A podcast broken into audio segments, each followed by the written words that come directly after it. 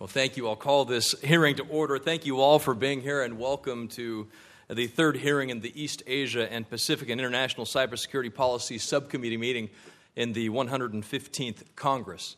Today's topic is state sponsored threats in cyberspace, which has emerged as one of the primary national security challenges for the United States government, the primary risk to the U.S. economy and the private sector, and the primary threat to our nation's critical infrastructure. Simply put, our national and economic security depends on both securing our networks and effectively deterring our adversaries who are getting stronger, not weaker, by the day. According to the 2017 Worldwide Threat Assessment of the United States Intelligence Community, and I quote, our adversaries are becoming more adept at using cyberspace to threaten our interests and advance their own, and despite improving cyber defenses, nearly all information communication networks and systems will be at risk for years. The, re- the report specifically mentions China, Russia, Iran, and North Korea as the four cyber actors of greatest concern. These countries have developed asymmetric cyber capabilities that can cause significant damage to the United States and American interests, with little public awareness of the immense consequences. Yesterday, the Washington Post reported hackers allied with the Russian government have devised a cyber weapon that has the potential to be the most disruptive yet against electric systems that Americans depend on for daily life. This is the same group that attacked Ukraine's electric grid in 2015, leaving 225,000 people without power. Last month, the so called WannaCry ransomware affected over 200,000 users in 151 countries, allegedly by exploiting certain machines with an unpatched software security flaw. Our policies have not effectively kept up with the threat. The U.S. international strategy for cyberspace is now over six years old, uh, and so in technology terms, it's a fossil.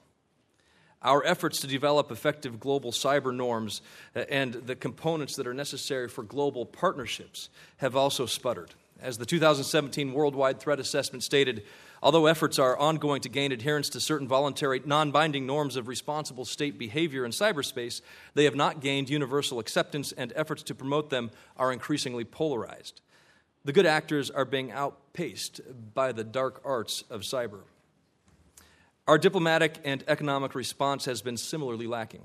Despite the bevy of executive orders and legal authorities available for successive administrations uh, to punish state sponsored actors, only a handful of North Korean actors were designated after the Sony attack in 2014. Last year, Senator Menendez and I led the passage of the North Korea Sanctions and Policy Enhancement Act, the first legislation to mandate sanctions on malicious cyber actors working on behalf of that regime, regardless of where they are based. Not one, not one has been designated to date under this legislation. Cyber attackers do not sleep. They don't sleep at the switch, they reprogram it. We must choose to either use all instruments of national power, including diplomacy, economic sanctions, and offensive capabilities, to deter the malicious cyber actors, or cede the field to our adversaries and face catastrophic consequences. I look forward to hearing from our distinguished witnesses today uh, and on ways that we can strengthen U.S. policy to address these grave threats. With that, I'll turn it over to our ranking member, uh, Senator Markey from Massachusetts. Thank you, Mr. Chairman, very much. And uh, thank you for convening what I believe is going to be one of the most important hearings that is conducted here in Washington this week. Uh, as you mentioned, the recent WannaCry ransomware attack has yet again highlighted the vulnerability of digital devices to exploitation and disruption by malicious actors. Today's era is known as the IoT, the Internet of Things. But IoT can also stand for Internet of Threats. And 24 years ago, in April of 1993, uh, I, as the chairman of the Telecommunications Committee uh, in the House of Representatives, uh, conducted a hearing uh, in, uh, in 1993, during which a group of specialists from Sun Microsystems demonstrated in real time how simple tools could be used to steal data from personal electronic devices. That hearing showed that the architecture of the internet was created for ease of access, not for security. And as Secretary Rosenbach notes in, her, uh, uh, uh, in his testimony today, heavy U.S. reliance on digital devices and communications means that these security gaps could have an outsized impact on U.S. national security and economic prosperity. Uh, that hearing in 1993 also demonstrated, as they pointed out, how uh, how uh, there could be a, a, a, cracking into the Kremlin or to the Pentagon or to our South, South Pacific fleet. So these are not new issues. Uh, these are issues that we just decided not to fully deal with in terms of what the implications are for our nation. And just yesterday, the Washington Post reported that Russian hackers have developed a cyber weapon that can attack our electricity systems. Uh, they were already successful in disrupting an, uh, enemy, uh, an energy system in the Ukraine, making it that much more important that we double down on protections to have our grid at home be protected. Uh, in fact, uh, uh, just a few Congresses ago, uh, Congressman Fred Upton and I were able to pass a bill through the House of Representatives uh, which was called the GRID Act, that mandated an upgrading in the overall protections against cyber attacks uh, which could occur in our country. But that was in 2010. Uh, it came over here to the Senate, and unfortunately, uh, it died. Uh, but those hearings, that record, all was established because the National Security Agency, because the intelligence agencies had come to Fred and I asking us to do something because they felt the threat was real. So, this is something that is possible, already happened in the Ukraine. Uh, it's, it's something that keeps national security people up at night worrying about how vulnerable our own national electricity system could be uh, and other parts of our system as well. That's why this hearing is so important. Thank you, Mr. Chairman. Thank you, Senator Markey. Senator Merkley, thanks for joining us. Uh, anything you'd like to say off the bat here as we begin? Well, this is extremely important, both as it relates to the security of our infrastructure, certainly the security of our elections, the security of our financial systems. We've seen attacks in each area, and I'm looking forward to the, the testimony of our experts. Thank you, Senator Merkley. Thanks for joining us today. Our first witness will turn to the testimony now. Our first witness is Dr. Samantha Ravich, who currently serves as a senior advisor to the Foundation for the Defense of Democracies, or FDD, as well as the principal investigator on cyber enabled economic warfare project at FDD's Center for Sanctions and Illicit Finance. Dr. Ravich is the former Deputy National Security Advisor for Vice President Cheney and served in the White House for over five years. Following her time at the White House, Dr. Ravich was the co chair of the congressionally mandated National Commission for Review of Research and Development Programs in the United States intelligence community. Welcome, Dr. Ravich. Our second witness today uh, is uh, the Honorable Eric Rosenbach, who serves as co director of the Belfer Center for Science and International Affairs at the Harvard Kennedy School. Mr. Rosenbach formerly served as Chief of Staff to Secretary of Defense Ash Carter and also as Assistant Secretary of Defense responsible for leading all aspects of the department's cyber strategy, policy, and operations. He also served here in the Senate as National Security Advisor for then Senator Chuck Hagel and as a professional staff member on the Senate Select Committee on Intelligence. Uh, welcome, Dr. Mr. Rosenbach, Bach, and uh, Dr. Ravich. Thank you very much for being here, and we'll go ahead and proceed with your testimony. Thank you. Uh, Chairman Gardner, Ranking Member Markey, distinguished members of the subcommittee, Thank you for inviting me to participate in this important hearing. My testimony today focuses on an area that I believe is woefully underappreciated, yet cannot be more important for our country, and that is the use of cyber means by adversarial states to purposely undermine our economy in order to weaken us militarily and politically. It is my contention that the threats are real, the warfare is ongoing, and that the U.S. government is inadequately structured to properly and comprehensively detect, evaluate, and address cyber enabled economic threats. The US government has made great strides in organizing itself to protect and defend the .gov and .mil realms, but our nation's greatest vulnerability may lie with adversarial attacks on the US private sector. It is true that the business of America is business, and the business of America is at risk of being hollowed out from the inside by everything from theft of intellectual property to the malicious infection of the supply chain to the degradation of confidence in our commerce, banking, and transportation sectors. But it is not the pure cyber criminal that should keep this committee up at night. Rather, it is the hostile state actor who recognizes that while it may not be able to compete directly with America's strength of arms, it holds a significant asymmetric advantage in attacking our economic wherewithal, and by so doing, weaken us militarily or politically. We call this purposeful strategy cyber enabled economic warfare. Two of the most active players in this field are the Chinese and the North Koreans. For decades, China has been engaged in a massive, prolonged campaign of intellectual property theft against U.S. firms, costing potentially hundreds of billions of dollars and more than 2 million jobs. China's IP theft campaign constitutes a large, if not the largest, part of what appears to be Beijing's overall cyber enabled economic warfare strategy against the U.S. and the West more generally, which they themselves have described as, quote, a form of non military warfare, which is ter- just as terribly destructive as a bloody war, but in which no blood is actually shed. Recently, Beijing punished a private South Korean company in part by denial of service attacks, for participating in the THAAD deployment. The revenue lost was marginal, but the move has prompted deep concerns in Seoul. South Korea exported over $120 billion to China last year, about a quarter of the country's total exports, and is particularly vulnerable to Chinese coercion. A possible result South Korean President Moon has suspended further deployment of THAAD. However, Washington and its allies have been slow to comprehend the threat from China, primarily because they view each cyber enabled economic attack individually as separate incidents instead of collectively as elements in an overall coordinated campaign. And North Korea. South Korean police cyber investigators stated in 2016 that North Korea had operationalized a long term plan involving the seeding of malicious code at over 160 South Korean private firms and government agencies, quote, aimed to cause confusion on a national scale by launching a simultaneous attack. As well, North Korean hackers most likely initiated the WannaCry ransomware attack. The monetary haul from the scheme was minimal leading some analysts to question if the effort was a test for a larger attack. Similar assessments have been made about the 2016 cyber bank heist on the New York Fed, tied to a North Korean cyber group. While some have remarked that it appears that the North Koreans may now be robbing banks, it is more chilling to consider that the North Koreans now may be targeting our banking sector. With a GDP per capita of barely $1,000, North Korea has an obvious need to rob, foreign, rob banks. But Kim Jong un is not simply a Korean Willie Sutton.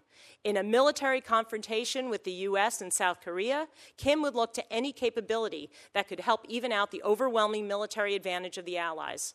Attacking our economies, which we, he has already proven he can and will do, may be the quickest way to gain battlefield advantage, since it could potentially cause panic in our markets and on our streets. Without a concerted effort, the United States economy will become increasingly vulnerable to hostile adversaries seeking to undermine our military and political strength.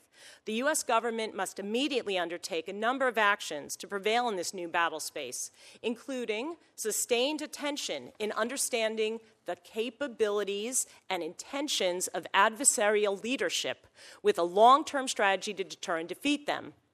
But the U.S. cannot go it alone in its endeavors to safeguard the networks and systems upon which our economy depends and which we must take steps to formalize the cyber partnerships that already exist with the other free market democracies that are leaders in cyber science and technology, specifically with the UK and Israel.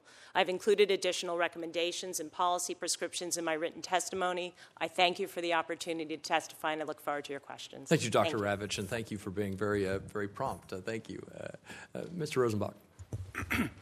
Uh, Mr. Chairman, before I started, I wanted to let you know something that I hope doesn't get me in trouble with uh, Senator Markey. Is I was born and raised in Colorado, uh, diehard Denver Broncos fan. So, despite the fact I live in Cambridge, Massachusetts, I'm going to fly a big Denver Broncos flag out there all the time. Did you, did you go to school at the University of Colorado, the Harbor uh, of the West? I, I, grew up in Colorado Springs and in Breckenridge, so not in college, but still cheering for the Orange Crush. Sorry, Senator. Uh, uh, Chairman Gardner, Ranking Member Markey, and Senator Merkley. Uh, thank you very much for the invitation and thank you for calling this important hearing today. As, as, technology advances and we become more connected, we increasingly live in a digital glass house that must be, must be much better protected. I like to use the glass house analogy because it helps illustrate two important points. First, that cyber warfare is truly asymmetric. A small nation with an offensive cyber capability can have an outsized effect on a larger power. For example, the U.S., a technological and economic powerhouse, is significantly more vulnerable to cyber attack than North Korea, as we just heard from Dr. Ravich, a nation where most citizens do not even have an internet connection. We should therefore think very carefully about the implications of a possible North Korean cyber attack against the United States, something that I unfortunately believe is likely to happen within the next year if current trends continue. Second, democracy's transparent, open societies also make them vulnerable to foreign information operations. This vulnerability is, vulnerability is exacerbated by high levels of internet accessibility and the rapid pace and breadth of information sharing. In contrast, authoritarian societies like China, Russia, and North Korea often control the media, censor domestic online activity, and shield their nations to some degree from the outside information and cyber operations um, through the use of national level firewalls like the Great Firewall of China, for example. Unfortunately, no nation, including the United States, has responded to Russia's recent potent hybrid of cyber and information attacks in a way that is visible and forceful enough to deter future attacks. The fragility of our national security posture, combined with our adversaries' perception that Russia's recent actions achieved unprecedented success, increases the likelihood that the U.S. and our allies will experience more serious attacks like this in the coming years. Thus, the U.S. needs to bolster its deterrence posture by both raising the costs and decreasing the benefits to hostile actors of engaging, engaging in this conduct. Uh, in 2015, the Department of Defense articulated for the first time our strategy on deterrence in cyberspace. In short, the strategy said that deterrence is partially a function of perception. We said that deterrence works by convincing a potential adversary that it'll suffer unacceptable costs if it conducts an attack against the United States, and by decreasing the likelihood that the potential adversary's attack will succeed and this is all based on their perception of that. In terms of increasing the cost of an attack, the U.S. and international community should be less circumspect about employing all available foreign policy tools, particularly those outside of the cyber domain. Given the glass house effect that I previously described, we should be careful about responding to cyber attacks in, with military options. However, we should be prepared to use our superior cyber capabilities strategically and creatively to demonstrate our willingness to act in the face of serious provocations. Additionally, the U.S. must increase the cost of cyber and information operations by using foreign policy tools outside the military domain, such as 1. Attributing publicly cyber and information attacks as soon as we have confidence in their origins and not waiting for months or longer. 2. Pushing for sustained multilateral economic sanctions against states that use cyber and information weapons. Three, reinventing our capabilities with respect to information operations and our strategy for countering them. Number four, taking a leading role in building international ca- capacity to disrupt the proliferation of black market destructive malware. As I mentioned, reducing the benefits that adversaries derive from cyber and information operations is another key aspect of bolstering our deterrence posture. To do this, the administration, Congress, and the private sector should work together to first, Pass legislation that the government and the private sector um, can share threat information, including with state election bodies and campaigns, to facilitate that. Two, legislate mandatory compliance of the NIST cybersecurity framework, something that I know you've done some work on. Three, pursue aggressive steps to mitigate the effect of information operations on the platforms of leading tech companies, including Facebook, Twitter, and Google. And four, incentivize investment, private sector investment in cloud based security, blockchain enabled transactions, and quantum computing. Uh, in the interest of time, I'll submit the rest of my uh, testimony for the record. Um, but I would like to say that the strength of the American sector, tech sector has driven the American economy for almost two decades, driven our democracy. It's very important that we protect that center of gravity by bolstering our deterrence posture and doing some of the things that I spoke about, and some of the things also that uh, Dr. Ravich just mentioned as well. Thank you very much. Thank you, Mr. Rosenbach, and we'll proceed uh, with, with questions. I, I, guess I would kind of lay out just a, a question about process and construct of our ability to deal with cyber threats. Uh, you both mentioned various elements and various dimensions of the cyber, cyber challenge we face. Uh, you talked about cyber enabled economic warfare. Uh, you've talked about, in your testimonies, you've talked about IP theft, you've talked about uh, theft of intellectual property in the United States, uh, which some estimate is as high as $540 billion a year, I believe, is in your testimony. Uh, we've talked about how uh, North Korea has hacked Sony Pictures. We've talked about the ransomware. And so there are so many different elements of cyber policy. We have different elements within the federal government to respond to those. Uh, we have a, a, cyber, we have a, a, a, tech czar at the White House. We have a, cyber uh, position at the Department of State. We have offices within the Pentagon. As you look at the federal government, who is in charge of our cyber policy? Either one of you. Sir, I think it's a really good question. Excellent. Yeah, thank you.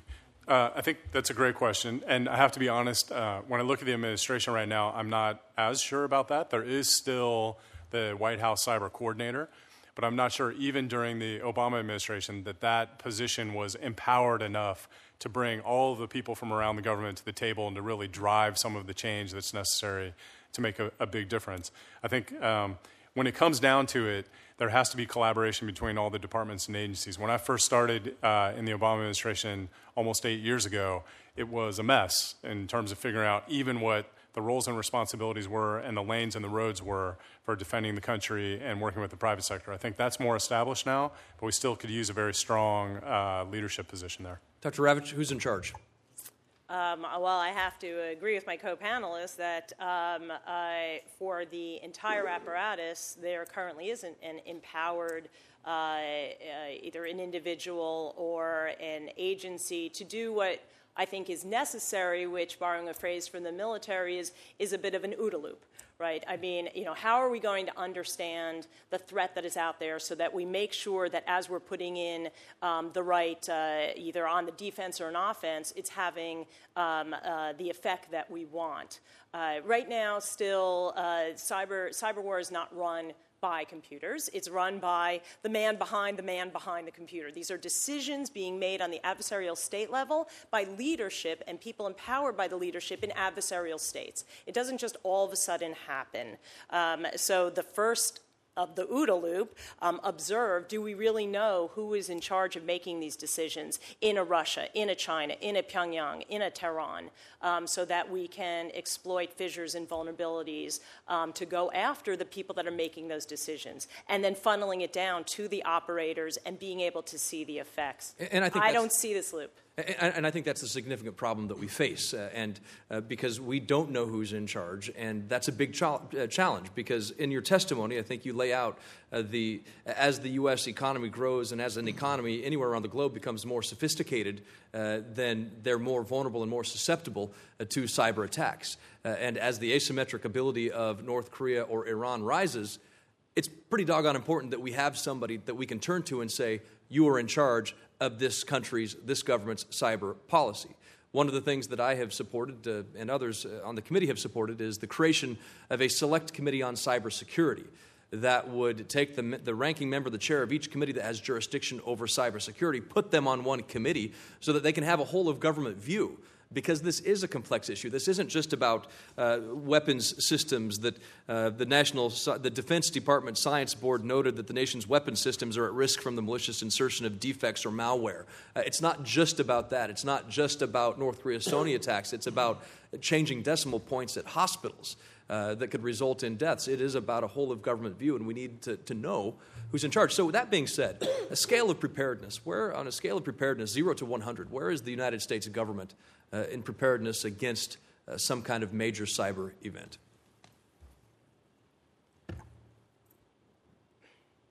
Well, given um, what, I, what I wrote in my testimony and what I said, that the U.S. government uh, looks after .mil and, and .gov, and .com is essentially on your own, um, right there you're starting from less than 50% or more, because who is watching out for the very lifeblood of, of our country?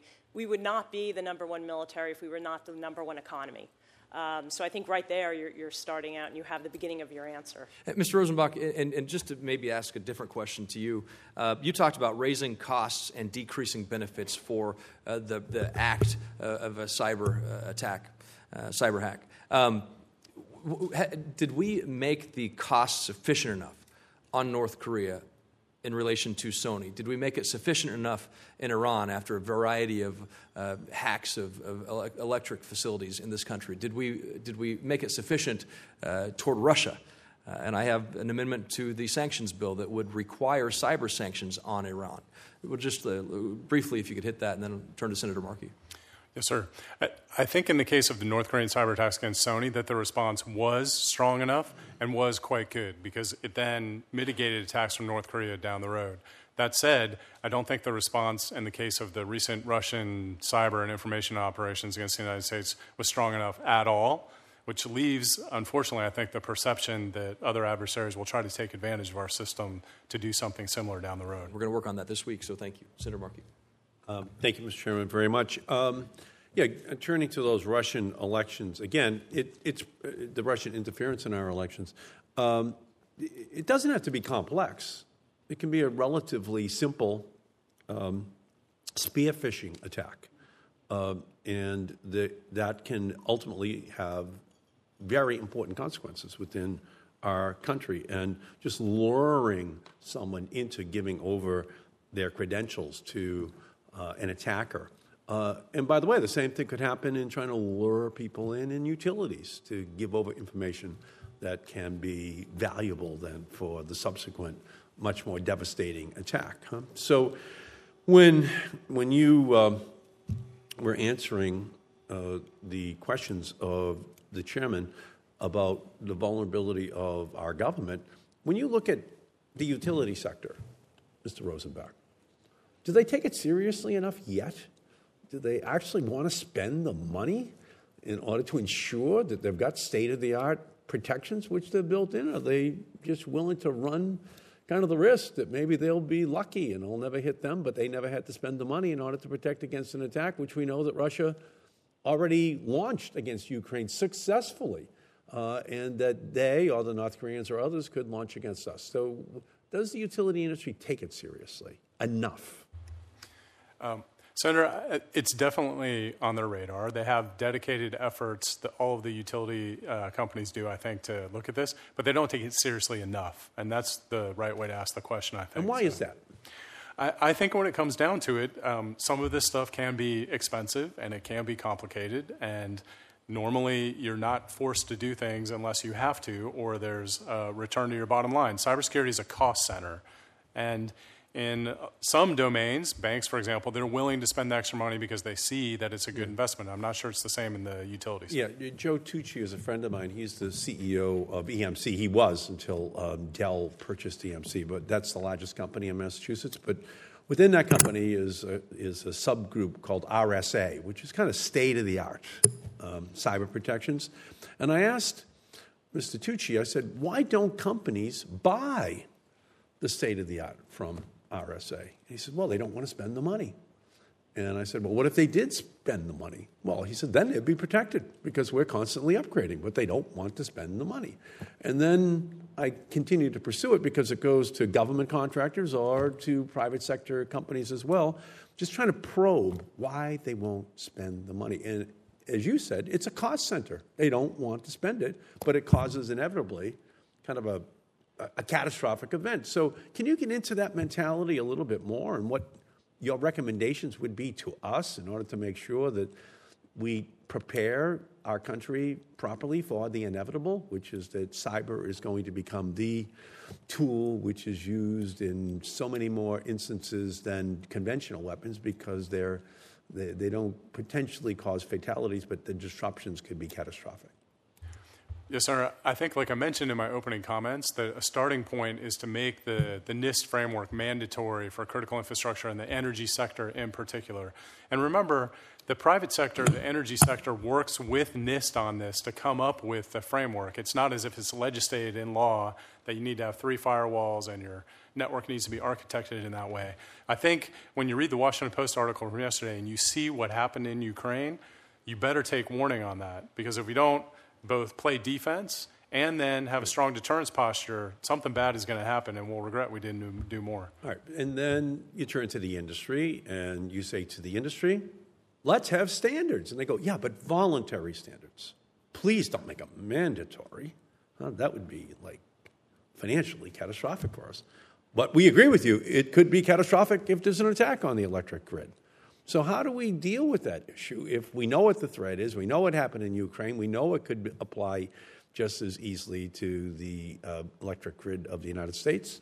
And we have an industry that wants voluntary, not mandatory, um, uh, protections which are built into the system. Sir, I think you need to legislate on it. And you know there have been various various bills that incorporate both information sharing and some sort of standard for infrastructure protection. Do it in certain sectors. Make sure that it's not overly burdensome. That it's done in conjunction with the private sector. I, I also believe that it's a little counterintuitive, but that it would do something to spur the economy and the tech sector because there would end up being more demand for that. And in the end, it would be two net positives rather than something that would be an overly burdensome regulatory regime. And I agree with you. Do you agree with uh, Mr. Rosenbach, uh, Dr. Ravich? I, I, do, I do. Um, but I think this also points to an area where government funded research and development um, is needed. Uh, you know, whether we're talking about uh, new advances in SCADA legacy systems or the, you know the truly long tail R&D that the private sector um, has a hard time making a case for upfront with its investors because uh, you know when, when they're going to get the returns from it is a little unknown are perfect areas for serious R&D, cyber R&D, uh, that I believe the U.S. government should be on the forefront of promoting. With, I would add, um, two of our closer friends and allies that are the other two most technologically savvy countries in the world, the UK and Israel. Um, we should be thinking about working closer with those two nations in some form of cyber co-op with a structured r&d agenda as potentially the first thing that we go ahead on. Things that the private sector may not put their, their money um, to do but is necessary for the security of our economies and our systems. Yeah uh, senator merkley and i were in uh, senator gardner we were in israel last year and that's one of the points that prime minister was making to us that they're really focusing upon cybersecurity as a big new industry for them. And so when I got back up to Boston, I asked one of the cyber company uh, CEOs about Israel. He said, Oh, they're the best. They're state of the art. We bought five of their companies this year. So you are right. Okay? There, there is a close working interrelationship. And it would get better if there was a mandate that, especially the critical infrastructure in our country, had to be protected you wouldn't have to worry. It would get developed and the costs would uh, go down. the technology would become more ubiquitous, but until that signal is sent, I think we're going to just see a constant repetition syndrome of a cycle where the same thing happens, everyone responds, they're actually shocked, uh, they hope that the issue goes away, and then we wait for the very next thing to occur, but in a slightly different setting. Thank you, Mr. Chairman. Thank you, Senator Markey. Senator Merkley. Uh, thank you, Mr. Chair, and thank you both for your testimony. And Dr. Ravich, I was fascinated by your story about South Korea and China. If I understand right, uh, is it pronounced Lotte? Latte? The, uh, the latte company, latte? Okay, that of course makes me want to go out and buy some coffee. But the Lotte Company uh, sold its golf course uh, to the government of South Korea so that they could put up the THAAD, the Terminal High Altitude Area Defense uh, Anti Missile System.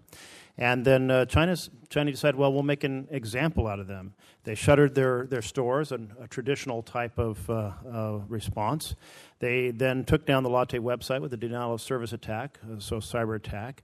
and then their Chinese retailers dropped Latte products from their sites. Uh, and uh, all of this uh, happened just as there was a new prime minister in South Korea, a new president uh, who uh, then sent an emissary to uh, President Xi of, of, China. And in short order, Lotte was unblocked, and, and South Korea suspended the THAAD program. Is it your understanding that really the suspension of the THAAD program came directly as a response to the Chinese cyber attack on South Korea? Well, I don't know if it was a direct result or it's part of a, of a larger pattern of Chinese coercion um, uh, against the South Koreans in this context. Uh, you know, when, when uh, China looks at all of uh, the different muscles that it can flex, when it has that type of trading arrangement with the South Koreans, and know that the South Koreans have that much uh, product that they're selling into China, China holds, holds a lot of cards. Um, and uh, that this was clearly a shot across the bow in Seoul. Um, you do this, these are the types of effects you're going to feel. The DDoS attack was a small attack, uh, mo- monetarily wise, um, but clearly uh, these things are all part of a pattern. Um, I don't think it goes too far to say that this was something that the uh, Chinese lifted when the South Koreans. Have, have we seen China enact uh, similar patterns of retaliation against companies that, that are engaged in things it doesn't like, or is this kind of a new test?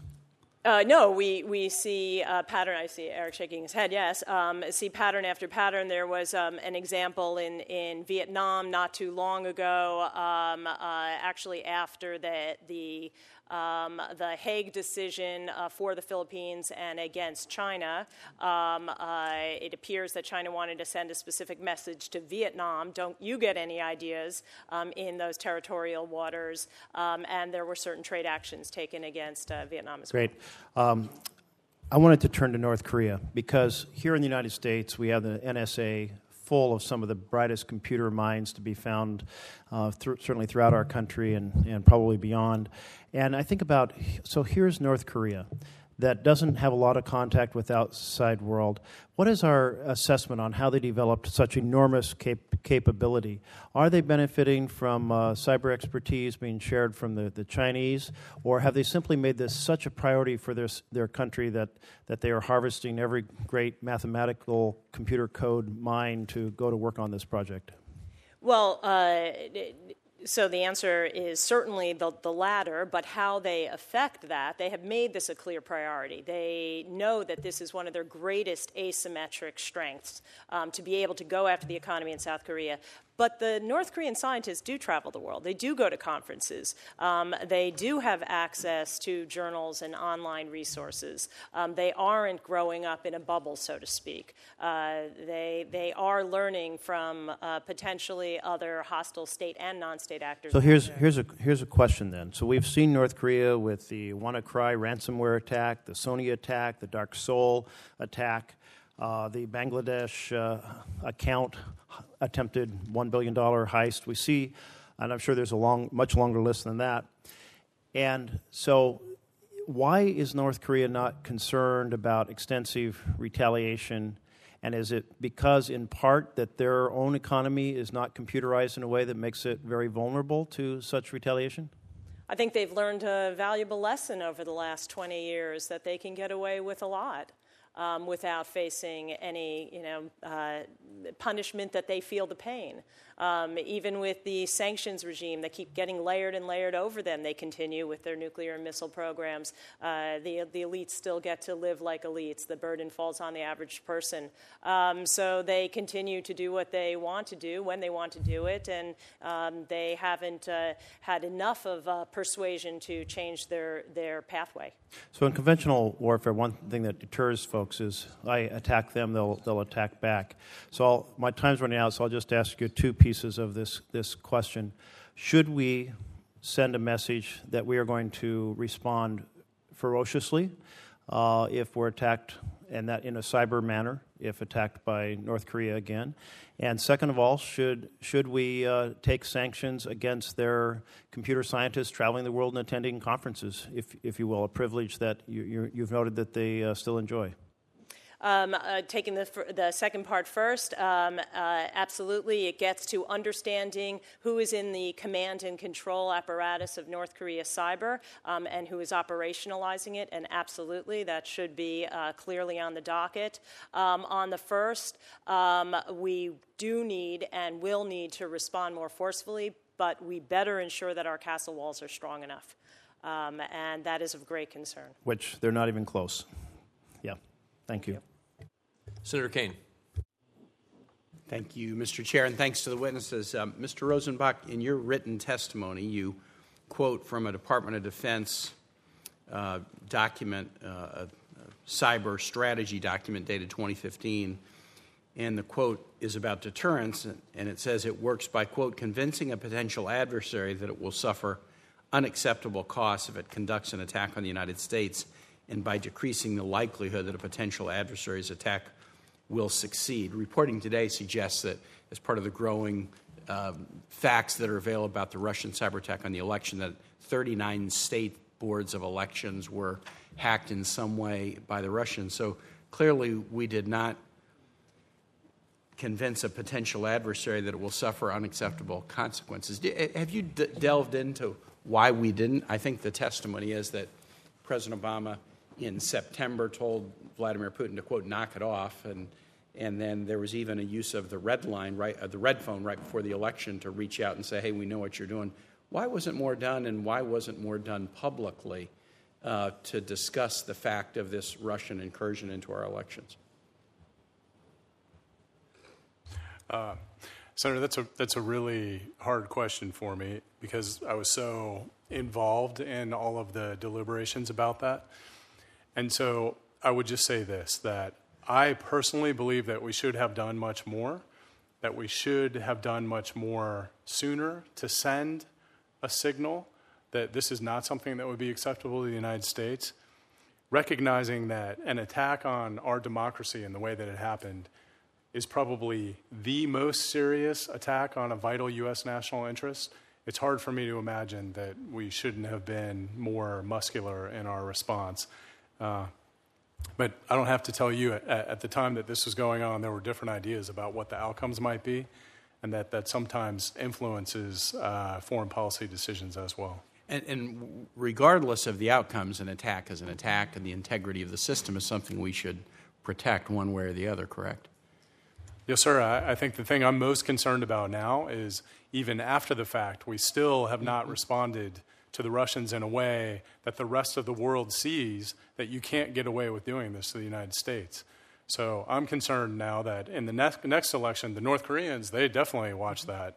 So do the Iranians. Wouldn't you think the rest of the world would also potentially draw the message wow, if the U.S. wouldn't act vigorously to defend itself, what's the likelihood that they would defend us against some attack. If we're not yes, sir, our own absolutely, I think that's a great point. Anybody else's? Yes, sir. And and this is not this is not a political thing. I know there's a lot of you know stuff going on associated with this issue that's political right now, but we as a country need to raise above the political fear about it and do something about cyber and information attacks against the democracy, or otherwise, in the years to come, it is just going to get worse. I mean, I'll just say, you know, kind of to my surprise, in the aftermath of the election um, I, I was amazed how much of it was known by folks with the administration and how little was done. Um, calculations, as you say. I mean, I, I know a lot more after November 8, but I was amazed how much of that was known long before November 8 with little action. And I, compa- and, and, and I contrast it, and I am not sure it's a fair, completely uh, fair comparison, but with the French experience. So when they were aware that there was a Russian effort to suck data and emails away from candidates, they made that very public. And then when there started to be the dumping of such data, they also made that very public. They made a, a very different calculation than we did. And that may be the ability to take advantage of learning. You, you know, an Estonian attack as early, then and you know, involvement in a Brexit vote, and then involvement in the U.S. election. And by now, there's an opportunity. Wow, this is really happening. We better talk about it. But, but they really made a different calculation as a nation, not any particular party.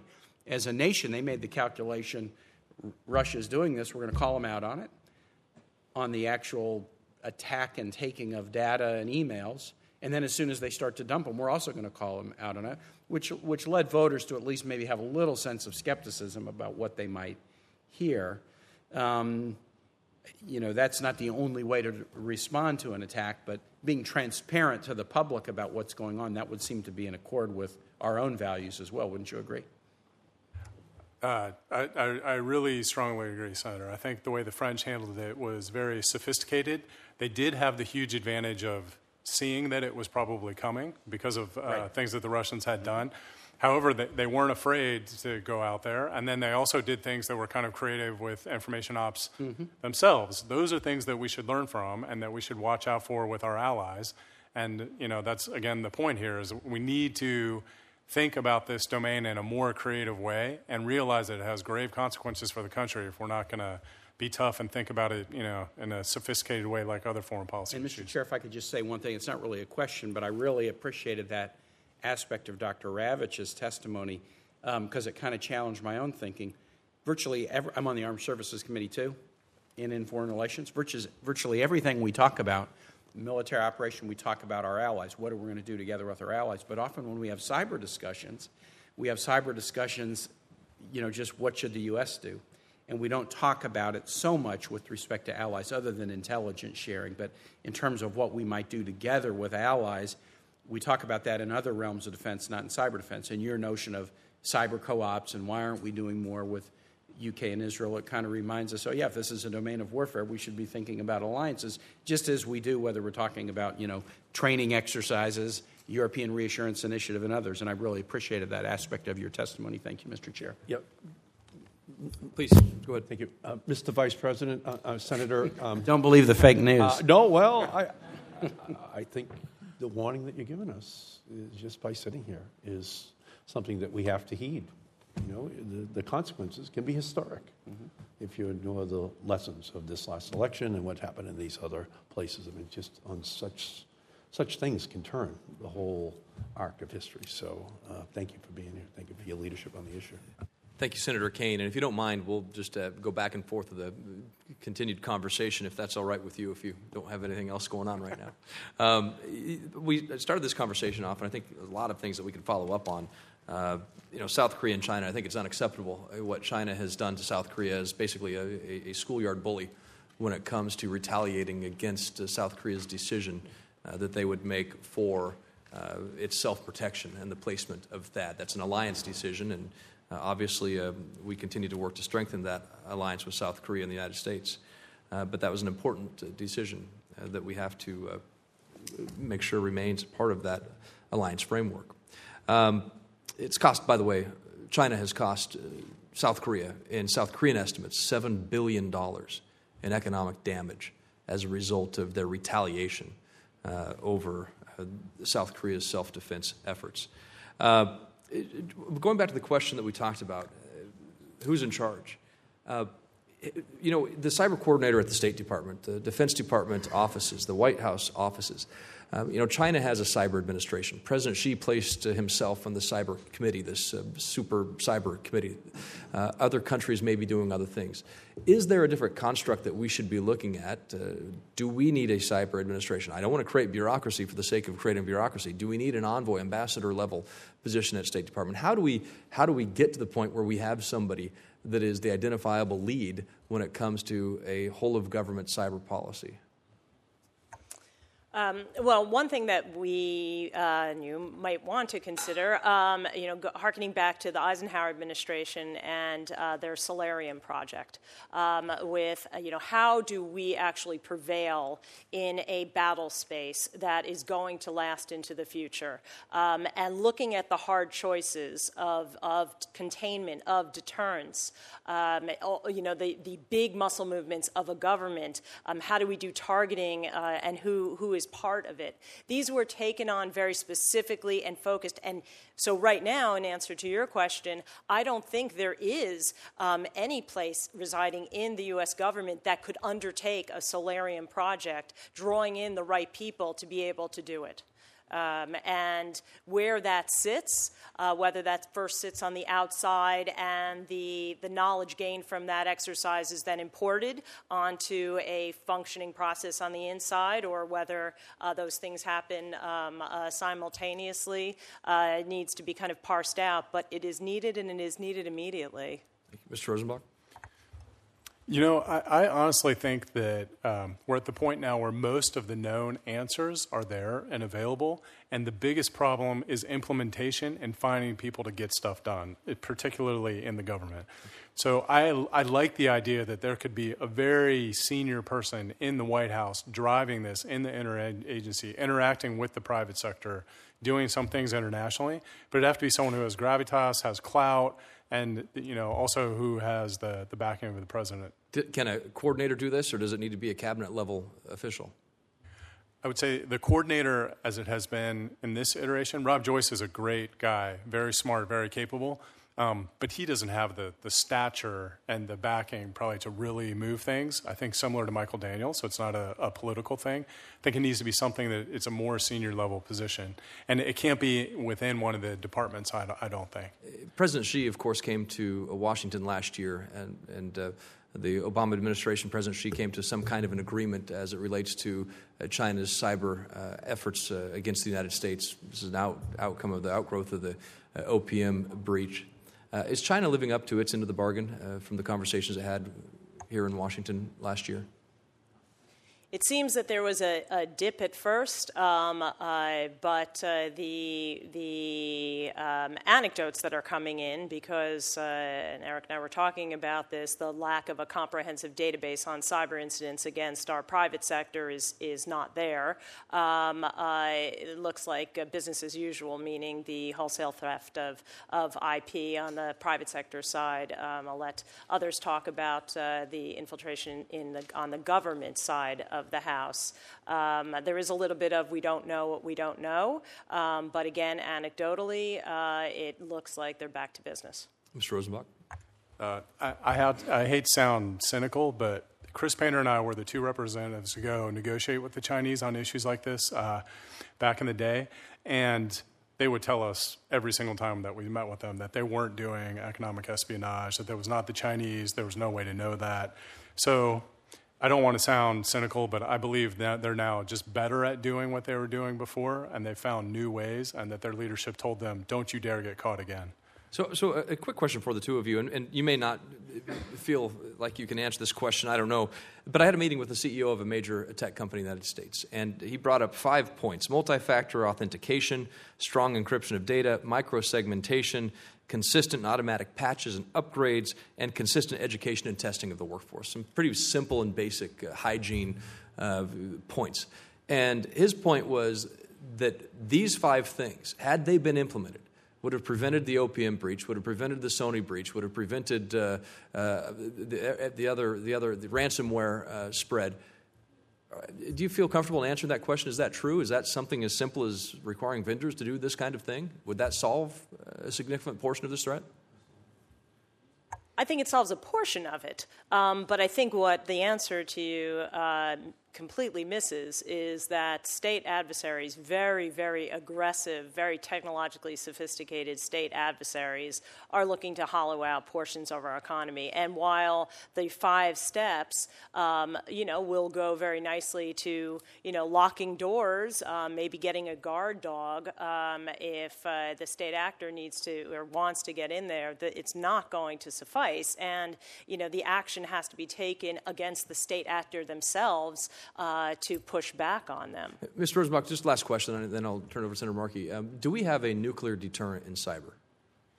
Uh, we do, of course. So, just like in any other domain, if there were a cyber attack against the United States that resulted in death or significant destruction, the nuclear option would be on the table. Now, of course, we'd want to be very, actual, very careful. I, I don't mean that, an actual use of a nuclear bomb. I mean, is there a, a sort of theoretical, uh, a digital version uh, of a, a, nuclear deterrent within the cyber realm should somebody do something so bad in the United States that we can send something back as a uh, so called cyber umbrella. And I think Dr. Ravich has written about this. Uh, I don't think, from everything I've done, that I've ever seen the cyber nuke, so to speak. And the, the issue is, it takes a lot of preparatory work to get everything in place to be able to take something down. Uh, but it would be great if there were such a thing, and you would have to use it in conjunction with other military options, I believe. Mr. But maybe, maybe Senator Markey something. will indulge. Do you mind if she answers? Okay, Senator Markey. Uh, no, but um, this is this, these are the kind of policy options um, that we definitely do need to develop, along with a very clear declaratory policy.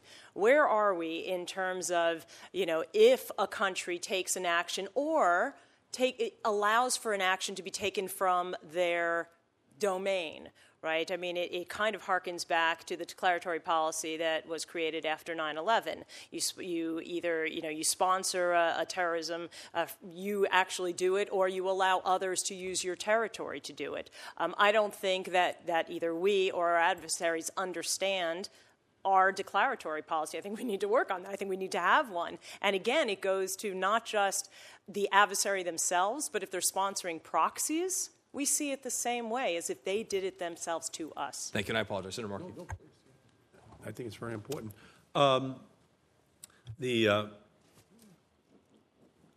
well, like Stux, Stuxnet, um, we probably have some capacity which has been developed that we could paradox the Russians or any other country's electrical grid system if, uh, if they really wanted us to have to um, prove to them that we could reciprocate, don't you think, Dr. Ravich?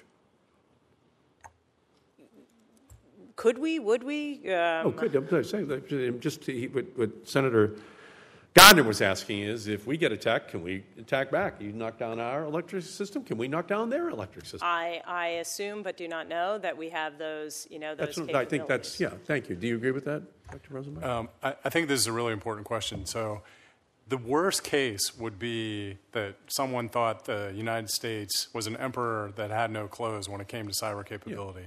And so, when I was overseeing cyber things at the Department of Defense, I was very worried that we didn't have enough capability and often would talk bigger than what the capability warranted. So, I think it's a really important question that y'all are asking to push Okay. the country to have that type of real capability that you could use quickly and isn't wrapped in all kinds of uh, bureaucracy. Bureaucracy. Okay. So, in the spy versus spy world uh, that we live, uh, the fact that the National Security Agency lost control of powerful cyber weapons to the group known as shadow brokers uh, raises questions about our own government, about our own NSA. Uh, who do you think shadow brokers are? Uh, you know, Senator, I've read a lot of intelligence on this topic, so I can, just can't talk about that. Yeah. And uh, how about you, Dr. Ravich? The, kind of the same. I'm, I'm not comfortable talking about Yeah, uh, right, right. So, where it goes. Yeah, so we probably need a discussion about that, you know, if, if there's some group out there that can crack into the NSA and steal our cyber weapons, and then we can't talk about who they are, it's hard to have a public policy response in terms of what our paradox of them would be, you know, what we would be trying to create as public policy. So that's a conundrum for us today. Th- th- There is one thing that is important. I wasn't able to say orally, but is in my opening statement, is that if we're going to build these type of cyber weapons, it's very, very important that we take care of them. So I was an Army officer. When you're in the Army, if you have an accidental discharge, even with a single round, there's accountability for that. And a, Exactly. company commander will be relieved. So I'm not sure we I- have that I- same so of so accountability right now. So you're saying that these are powerful weapons, powerful cyber weapons, and they were not properly protected by the NSA. That's what you're saying. You used a metaphor for your- your gun. Yes, sir. I'll, I'll use a metaphor because I, I can't comment specifically No, about any case because there's ongoing, you know, legal uh, things. But I think you all understand. Yeah. So if the United States is going to develop capabilities that allow our military and intelligence community to penetrate widely used commercial software like Microsoft web, uh, Windows, then we need to be far more vigilant to ensure that these tools are not stolen, much like we take steps, as you said, to make sure that other weapons arsenals uh, are safe from theft and misuse, uh, and we have to do the same for these tools. And uh, in fact, uh, I don't think it overstates the severity of the risk we face to suggest that it is time for the intelligence community to develop features akin to the permissive action links that ensure that our nuclear weapons cannot be used except when authorized by the president. Do you agree with that, Mr. Rosenbach? I, I think that's a very interesting idea, and that's something that is technically completely possible. And I only wonder why we haven't done it already. Dr. Ravich, do you agree with that?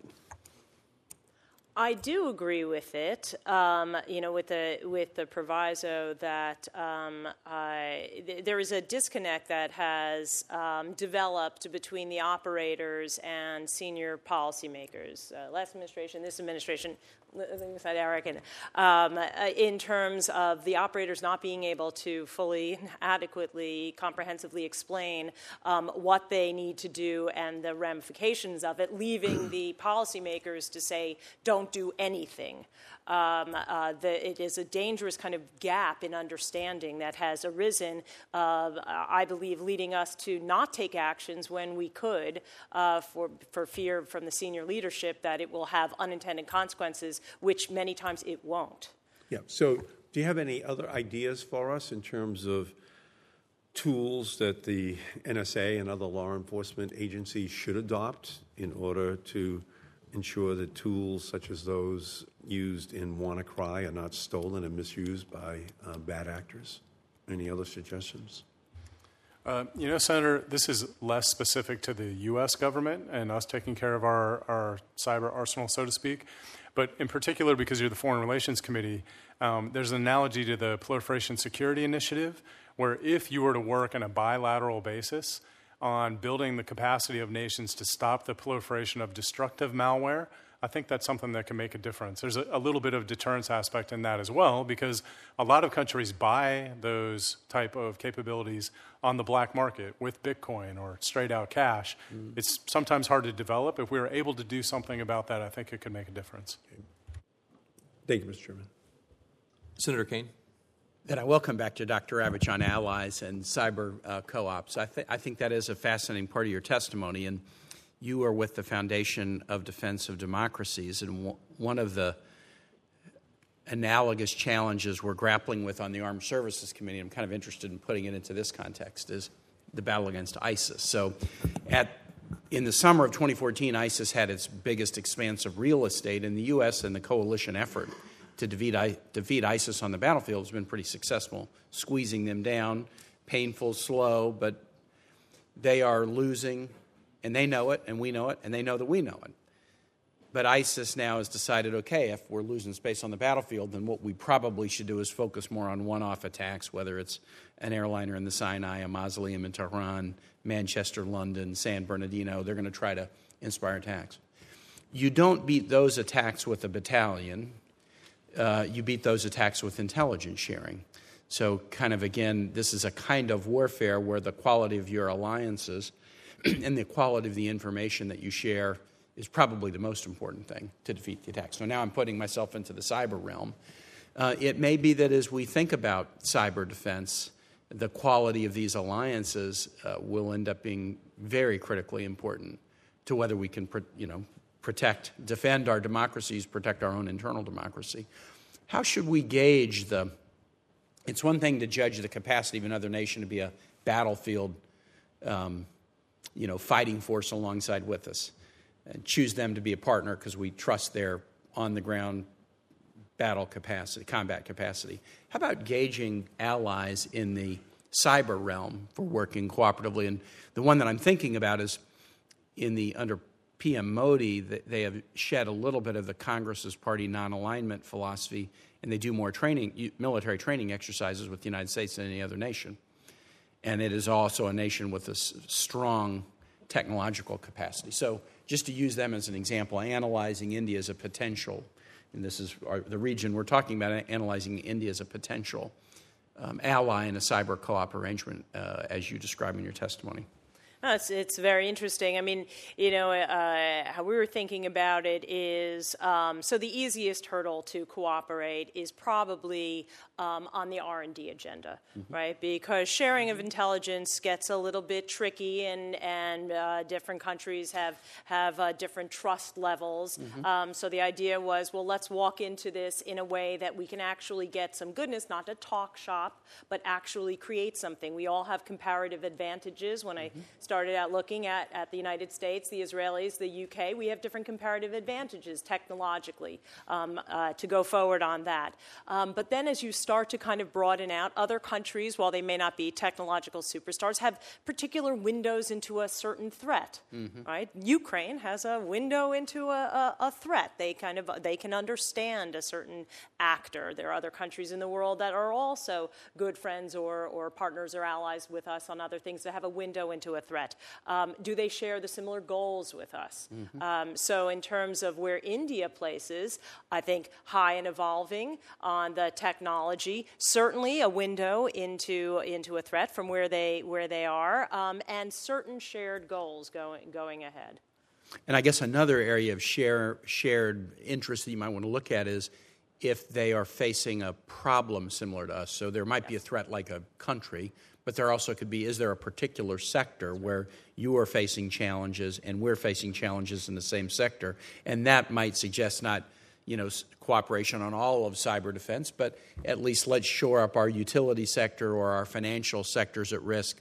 So, for purposes of R and D or other things, that we could focus on a sector and make and and make each of our nations stronger. So that would be probably another area that we should look at. I agree. Mm-hmm. Thank you. That's very helpful. Thank you. And Senator Kaine, thanks for referring to India. I hope to use this committee to adversely possess India as jurisdiction for the Indochina, Indo Pacific. Uh, I'm, I'm on the committee. committee that oversees India, but it's always grasping. thank you. Senator Markey. Uh, thank you. Uh, thank you, Mr. Chairman. I want to follow up on Senator Kaine Uh, because um, following the WannaCry attack, Microsoft's President Brad Smith called the attack a wake up call for the world's governments and Smith called for a digital Geneva Convention in which governments would agree not to retain vulnerabilities for cyber weapons development and would instead reveal those vulnerabilities to software developers to protect consumers against attack. In essence, Smith was calling for a kind of cyber arms control comparable to the arms control regimes we have developed in the nuclear weapons domain. Of course, the analogy only goes so far. Nuclear weapons are physical objects, cyber weapons are digital objects, which can be hidden far more effectively. Cyber arms control would face far greater difficulties when it comes to verification and enforcement, but that does not mean that governments have no interest in cooperating. For example, if a country's hospitals are vulnerable to cyber attacks, that could impact global health. If a country's airports are vulnerable, that could impact travelers from beyond its borders. And if a country's stock market can be manipulated, that could affect the global financial system. Can you both discuss your thoughts on global cooperation intended to improve cybersecurity? What are the limits of cyber arms control? And are there remaining opportunities for international cooperation that we have not fully explored? I have reservations um, about uh, uh, a, push towards broader um, cyber norms um, and uh, these large scale uh, uh, elements that, that you're discussing, um, that they can rapidly turn into um, a lot of wonderful language with lofty goals, um, uh, but crumble because of two things. One, because too many people are in it with too many different different visions of what they want to do and capabilities to actually do them. Um, and the second being that uh, somebody opens the door to hostile adversaries being part of the discussion. Um, so I, I, kind of fall back on some of the earlier discussions. Um, let's start with a small group of like minded countries that can actually put real technology to starting to solve some of these problems and have the wherewithal and the will um, to take actions when needed, show great results in, in that front, and then slowly open, open up to who else do we want to protect under our cyber umbrella. Thank well, you, Senator. Oh, sorry, oh, Senator. Yeah, oh, sorry, sorry. Mr. Um, you remember how President Reagan said trust but verify when he was talking about arms control? I think that trust part with the Russians right now in particular would be very difficult when it comes to cyber arms control. So I think it's an interesting idea. Personally, I think we should go for more practical projects. You know, for example, like trying to stop proliferation, working together, and doing that with the private sector as well down the road, I think it, it's an interesting idea, but I'm not sure, in, in, particular from the Department of Defense perspective, where I used to sit, that that's something we'd be that supportive of. Yeah, thank you, Mr. Rosenbach, and and uh, you know, and I appreciate you know this Russia-U.S. tension. It's not quite Broncos uh, Patriots, um, uh, uh but I appreciate your living in Cambridge in the era of Tom Brady and uh, in, uh, in football. So thank you for thank you both for your testimony. Yeah, and thank you both for being here. And I think one of the things that the Senate should look at soon is the Patch Act. That's legislation that would uh, address some of the uh, efforts and vulnerabilities that we've seen. If the U.S. Uh, government knows of a patch and it's not a national security issue, then we ought to be making sure that that that patch is available and out there. And so, a, a number of ways that we could work to make sure that we address some of these uh, issues. I think it's interesting questions that we've got to continue to build upon, understanding how uh, our global alliances work when it comes to issues of cyber, understanding who's in charge, and understanding that perhaps uh, Russia and China are not going to, will not hold the same kind of interest that we do it as it relates to these issues. And so, how do we move forward with common uh, interest around the globe to develop uh, the kinds of norms that we need to, and not wait uh, to convince people who may not we may not be able to convince. So uh, I want to thank all of you, uh, thanks to both of you for your, your testimony today. Very interesting and actionable. Uh, thanks to all the senators who attended today's hearing and the witnesses. Uh, again, thank you. Uh, for the information of the members, the record will remain open until the close of business on Thursday, including for members to submit questions for the record. This is your homework assignment. I would just ask kindly that the dog not eat your homework and you return the homework as quickly as possible. Uh, ask the witnesses to respond as promptly as possible, and the responses will be made a part of the record. And again, thanks to the committee, the hearing is now adjourned.